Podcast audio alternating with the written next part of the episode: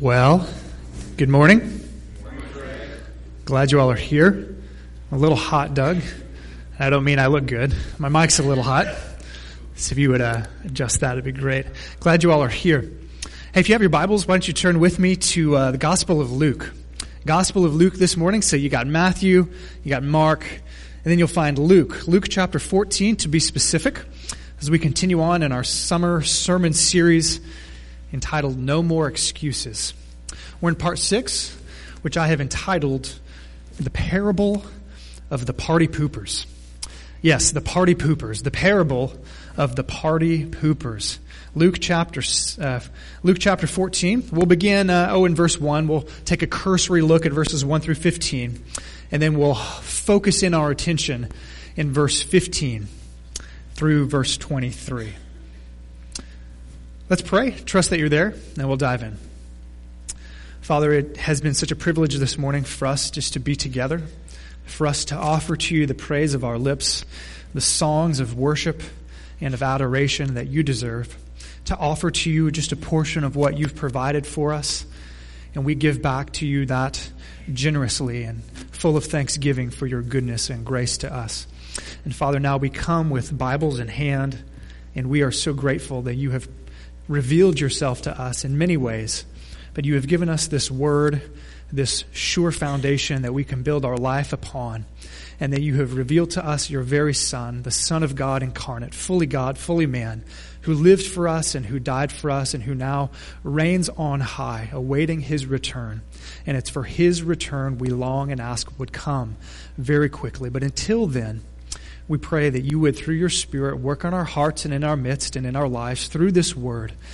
In particular, as we look at this parable, God, we pray that you would help us to learn and to see very clearly if we have never trusted in Jesus Christ as our Savior and begin to walk with Him as Lord. And we're giving excuses as to why we have not done that. Lord, through your Spirit, open our hearts and minds that we may see if we are acting as party poopers, as the men in this parable did. We ask your presence among us and your power as well through the great name of Jesus our King. And all of God's people said together, Amen. Well, friends, nobody likes a party pooper, right? Nobody likes a party pooper.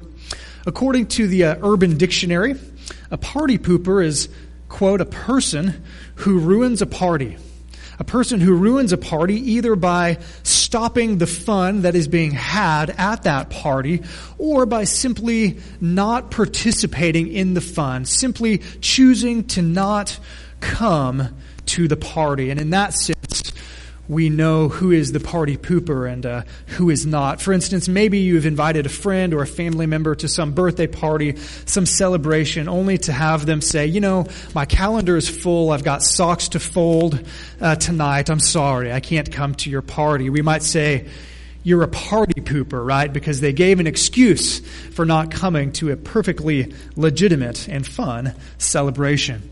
You know, back when I was in Dallas, I served at uh, at a, Baptist church there as a youth pastor. You can see it on the screen behind me.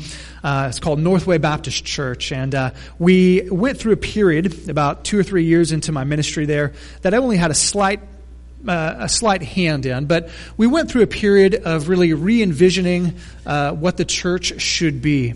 And a part of that vision process, we came to the realization that the community around the church there in sort of north central Dallas had dramatically changed, and the demographics had changed, and we didn't know our neighbors in the church uh, very well. And so we decided to, uh, to sort of make an effort, a real substantial effort to reach out to neighborhoods and communities around us. And one of the ideas that one of the pastors had was to throw a, a community block party. And so uh, plans were made, invitations were sent out. In fact, I think we uh, knocked on doors and sent out invitations to every address within a certain radius there in, in Dallas of our church. And we made preparations. There would be games, there would be food, of course, there would be fun. And uh, the, the day arrived, and we anxiously awaited for uh, the invited guests to our, our church party. And what do you think happened? Well, you guessed it. There were lots of party poopers in our neighborhood, right? Uh, the turnout was very minimal to say the least. We were very disappointed. In response to our gracious invitation for food and fun and fellowship, and of course, most importantly, an opportunity to hear a message that, if received, could alter their eternities forever, many, many people in our neighborhood uh, refused our invitation. They were, so to speak, party poopers that day. I'm sure that you've noticed that there's a kind of a formal setting here in front of us. It's not something we normally do, and you may have wondered why there is a banqueting table, if you will, in front of us. And I'd like to share with you the reason why we are uh, doing that, something a little bit differently today. Friends, I want you all to know that you've been, been invited to a party. You've been invited to a feast a, a banquet to be exact. And it's, it's really no normal, everyday party. It is the party to end all parties. It is the feast to end all feasts. It is the banquet that trumps all banquets. And friends, you don't want to miss it. Yes, you have been invited to a party by none other than Jesus Christ himself. He is the host of the party. And friends, He is requesting your presence at the banqueting table. And today I want to tell you how you can have dinner with Jesus for all eternity.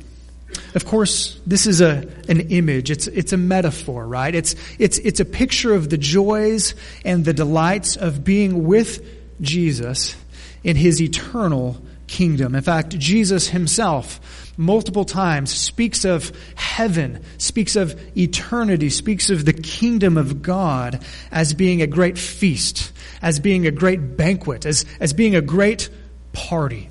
In fact, if you have your Bibles open to Luke chapter 14, just take a look at Luke chapter 13, just one chapter before. There in verse 29, Jesus talks about, he likens the kingdom of God to a great feast that will happen one day. And there in verse 29, he says that all sorts of people, non-Jewish people like me and you, will be at the banqueting table. Verse 29 of Luke 13. He says, People will come from east and west and north and south and will take their places at the feast in the kingdom of God. Friends, this would have been shocking to Jesus' original Jewish hearers. And it's fitting then as we move from chapter 13 to Luke chapter 14 that there in verse 1, Jesus finds himself, of course, very fittingly, at a party. He finds himself at a, at a banqueting table, if you will. And he uses the opportunity to flesh out what he had just said in Luke chapter 13. He talks about the, the great feast in the kingdom of God. And he's able to clarify through the parable, starting in verse 15, that we'll be looking at this morning, why non-Jewish people, people like me and, and people like you, will find themselves at the kingdom party. And he's going to say this morning, in the parable we're going to look at, that Gentiles, me and you, are going to find our places at the feast in the kingdom of God because many of the Jews who were invited refused to come. They refused to come to Jesus' kingdom party. You could say they were party poopers. Not only do we see in this parable that they refused Jesus' invitation, but we're also going to notice that they gave some excuses, hence our sermon series. Some excuses as to why they rejected Jesus' kingdom invitation. And, and even still today, why many, many people, and I pray that none of them are you, but why many people refuse Jesus' kingdom invitation to have dinner, to have fellowship with Him for all eternity. But before we jump into the parable, starting roughly in verse 15, I want us to see a bit of the context, a bit of the, the, the, the, the place, if you will, of this parable. It helps us understand what Jesus is saying. So if you have your Bibles open, we're just going to take a quick look, kind of a summary glance at verses 1 through 15 as we take a look at the place in which this parable was given. Notice there in verse 1. We see that Jesus is eating in the home of a prominent Pharisee. And it's the Sabbath day. That is, it's Saturday.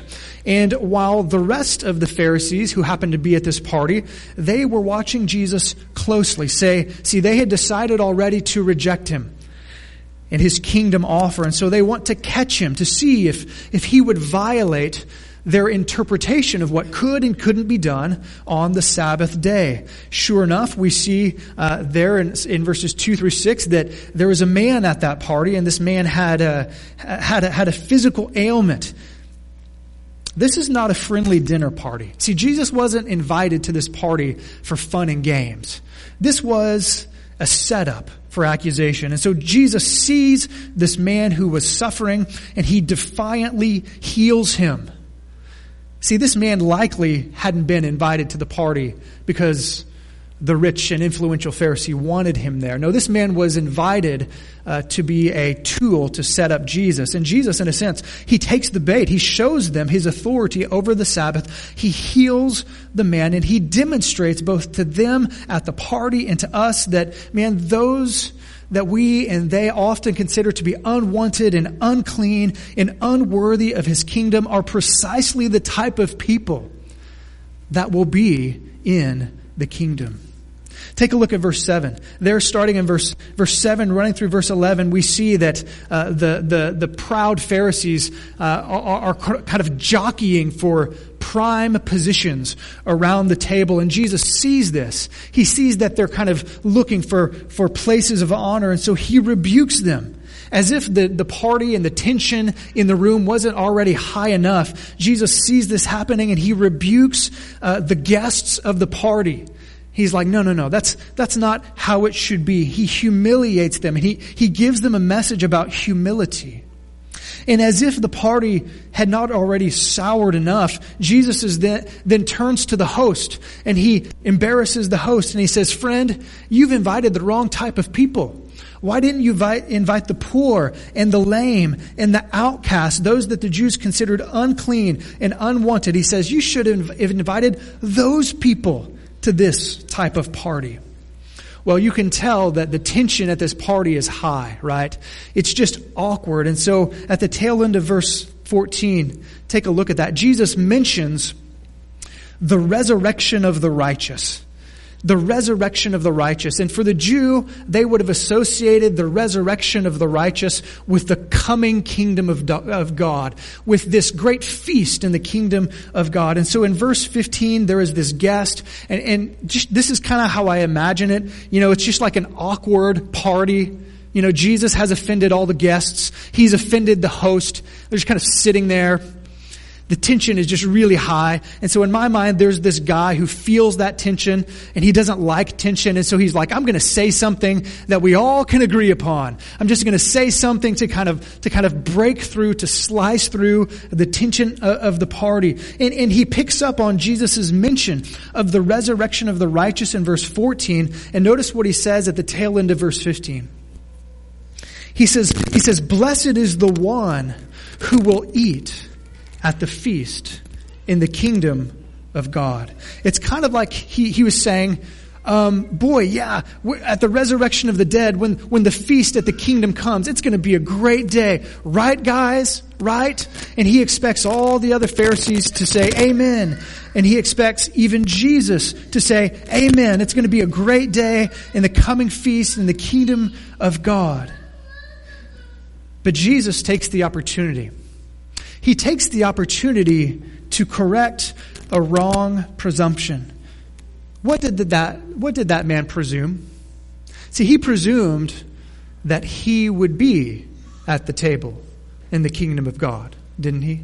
And he presumed that his Pharisee friends would be at the table in the kingdom of God. And so Jesus takes the opportunity to correct them. See, they thought, being Pharisees, that they were a few notches better than most other Jews, and certainly than those Gentile dogs. And so in response, Jesus is going to give this parable.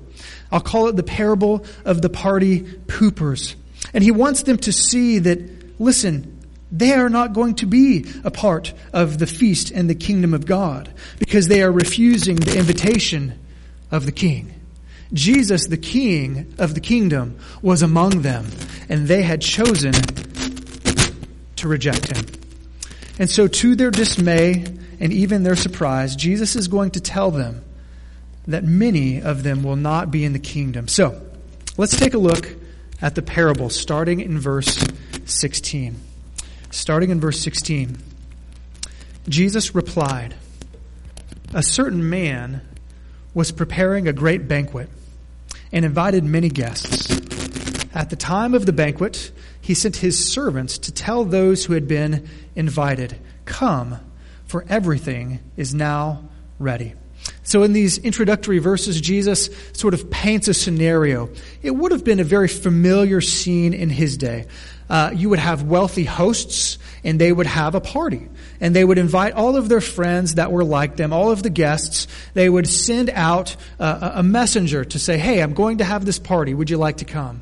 And then they would expect what would be equivalent to an RSVP uh, from the invited guests. And they would send that RSVP back and he would have a head count, and so the preparations for the party would begin. And it often took quite a while to throw such a lavish party. Finally, when the time, uh, the day of the, the party would come, the rich host would then send out that same messenger and say, Hey, now is the time. Come to the party that you were invited to, and you said that you would come to. Now let's think about this. What is Jesus saying in this parable? In the parable, of course, Jesus, I think, likens himself to the host. And he is inviting, in particular, the nation of Israel to his kingdom banquet. But, but more than the, the nation of Israel, the Jews uh, uh, generically, I think he was inviting a certain type of guest. The Pharisees, the very folks that he was having dinner with in that moment. And so they were invited. They had sent their RSVP, and Jesus, in a sense, was saying, now is the time. The kingdom of heaven is upon you. The king, I am with you. Everything is now ready. So, returning to the parable, a surprising thing happens, starting in verse 18. But they all alike began to make excuses. The first said, I have just bought a field, and I must go and see it. Please excuse me. And another said, I have just bought five yoke of oxen and I, I am on my way to try them out. Please excuse me. Still another said, I, I just got married, so I can't come. Now, notice, in each scenario, in each case, the excuse given for not attending the party is revealing. What does it reveal? It reveals their priorities, does it not? It reveals what the people in, in, in, the parable really desired, what was most important to them. See, for the new landowner, I think it was his preoccupation with his possessions. For the oxen owner, his, the newly, the newfound oxen owner, it was his, I think, his business. It was his profession, if you will, that was more important than attending this party. For the man who just got married, you could say it was his pleasure that was most important to him. And so three excuses are given. How do you think the host of the party will respond. How will the host respond when there are so many party poopers out there? Well, verse 21 shows us the servant came back and reported this to his master. Then the owner of the house became angry and ordered his servant, Go out quickly into the streets and alleys of the town and bring in the poor, the crippled, the blind, and the lame. Wow, this is a shocking turn of events. With those who had been invited, they having shunned the host, the host doesn't decide to postpone the party until they can attend. What does he do? He says the party must go on. And so he reaches out. He goes to the, the streets and the alleys of the town in which he was throwing the party, and he invites people that weren't originally invited. The type of people that were unexpected, the poor, those who were physically limited, those who were considered unwanted, unclean by the very Pharisees who were listening to the parable that he was giving. See, these are the type of people that Jesus chided the host for not inviting to his party. And now he includes those type of people in this parable. It's shocking. And if this didn't anger the self righteous Pharisees at the party, in particular the host, what Jesus says next in the parable would have infuriated them. Verse 22 Sir, the servant said, what you ordered has been done, but there is still room. Then the master told his servant, Go out to the roads and country lanes and compel them to come in, so that my house will be full. See, in that culture, you wouldn't begin the party until all of the, the, the, seats at the table, if you will, were filled, until all of the guests had arrived. And so the servant comes back and he says, I've done what you said, but listen, there are still places at the table. And so, shockingly, in the parable, the host says, Go even further out. Go even further out. Go, go to the roads. Go to the country lanes. Compel them that they may come in. See what Jesus was saying here, he's implying very strongly that those that the Pharisees that were around his table, those that were considered inferior, unclean, but Jewish, yes, they would be invited as well. But not just that, there would be Gentiles. There would be non Jews who would come and be invited to this feast. Well, the parable ends then with the master reiterating in verse 24 that none of those who were originally invited to the party would have an opportunity to attend his party. Verse 24 I tell you, not one of those who were invited will get a taste of my banquet. See, his point to the Pharisees around the table at which he sat was unmistakable. He is telling them, if you reject me as your Messiah, if you reject me as your king and as your savior, you will not have a spot at the table in my heavenly banquet. He is telling them, upon their presumption that they would attend the kingdom party, that they would not attend the kingdom, kingdom party because the king was among them. He was inviting them to come, and they had rejected him. So, we've seen the place of the parable, and we've seen the parable itself. I want us to end now in preparation for communion by taking a look at some of the points that we can glean from this short but powerful parable. I've got about six of them for you and I to consider. Number one, number one, I think the parable shows us that we should not assume that we have a place at the kingdom table that we shouldn't just assume it. See, this parable is a warning, not only to the Pharisees that sat around the table in which Jesus sat, but to me and you, to those of us who are Pharisee like, in that we assume that we will be in the kingdom. We assume that we will have a place at the table because we are religious because we adhere to the law, because we are morally superior, because of, quite frankly, our moral and religious performance. The Pharisees thought they were better than the other people morally, religiously, and so they assumed that they, that they would have a spot at the table. And Jesus said it's just the opposite. So, friend, let me ask you are you trusting in some kind of religious performance? Are you trusting in some kind of morality, some kind of good behavior to earn you a seat at the table at the kingdom of God? Because, friends, if you are, you will not have a seat at the table in the kingdom of God.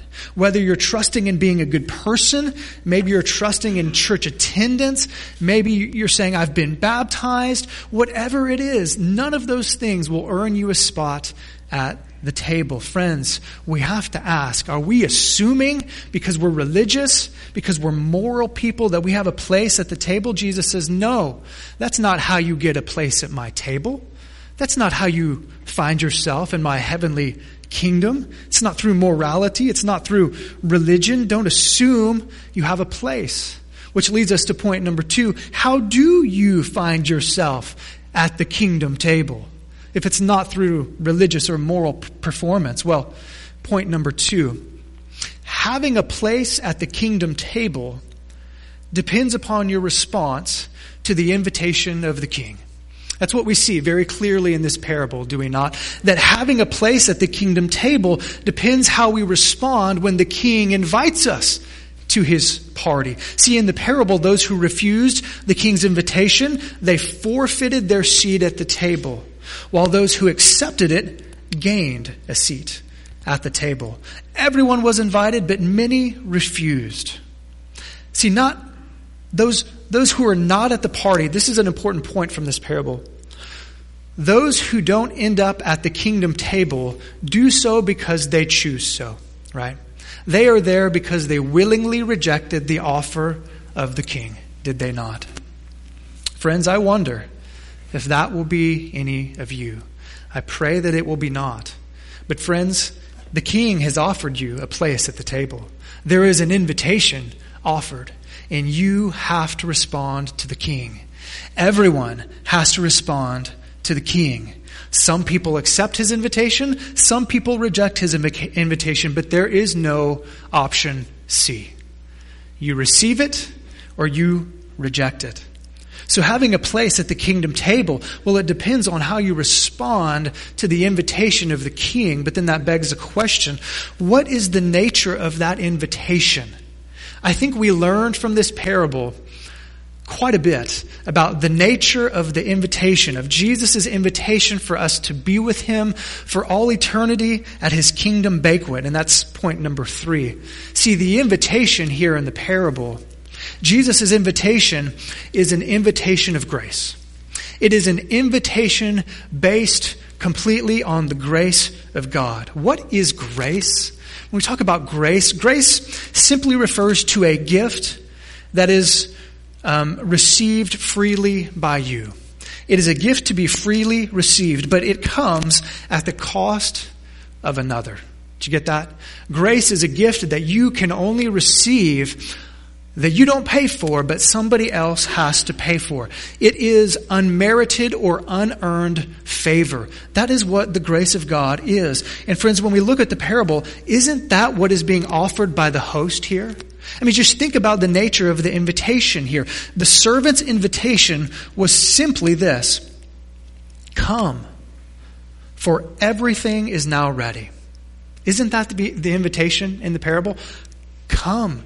Come to the table. It is prepared for you. Come to the table. Everything is ready. In the parable, all the people needed to, to bring was what? Did they need to bring their morality? Did they need to bring their religion? No. All they had to bring was themselves and their appetite. Who picked up the tab at this party? It wasn't the guests, right? It was the host. The host paid for the party. It's a great picture to us of the free nature of God's gospel invitation, right? That God offers us forgiveness of sins, a relationship with Him, of reconciliation to God the Father through faith in Jesus Christ, of, of, of new life, and it's offered to us for free. And He pays for it. Jesus Christ paid for it on the cross. But friends, this free and gracious nature of the invitation, it's hard for many of us to accept, isn't it? Because in our pride, we don't like to accept things that other people paid for. It is an assault on our pride. There's a great story told about a pastor at Christmas time, and he was trying to illustrate the free nature of the gospel. And so he, he had on stage a poinsettia, and he said, Hey, right now, whoever wants the poinsettias can come and take them. They're absolutely free. Who wants them? And at first, nobody came forward. But then uh, a mother in the back kind of raised her hand timidly and said, Pastor, I'll take them. And he said, Well, well come on forward take him. And she did. She came forward and she got the poinsettias and she sat down. And so he had his illustration. He launched into his message on, on Romans 6.23 that the gift of God to us is eternal life, free to all who will personally receive it. And he thought he had done good. But after, as the story continues, after the service, the, the mom approached him and she, ha- she held out her fist like this to him and she said, Take this, Pastor. And he replied, What are you talking? What is this? She said, These flowers are just so beautiful and, and I just couldn't possibly, with a clear conscience, take them for nothing. So, so, so here. And she handed him a crumpled piece of paper. It was a $10 bill. Friends, isn't that how we are? God offers us the free gift of forgiveness of sins, of salvation through faith in Christ, but our pride is assaulted, and so we want to say, oh, that's nice, but here, take this, God. Take my morality. Take my religion. Take my, my giving. And God says, it's free or it's nothing at all, right? And that's the nature of the gospel. It is a gracious invitation. What then is our response to that gracious gift that God offers us through his son Jesus? Well, I think we also see it in the parable, and it leads to point number four. The response then to this invitation is a response of faith.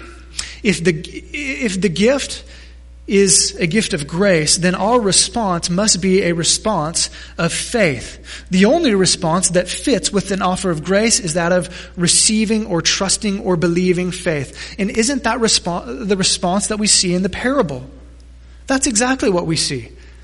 He said, Come, and those who are willing to come came believing that it was so. One commentator by the name of Cole, I think, insightfully says this.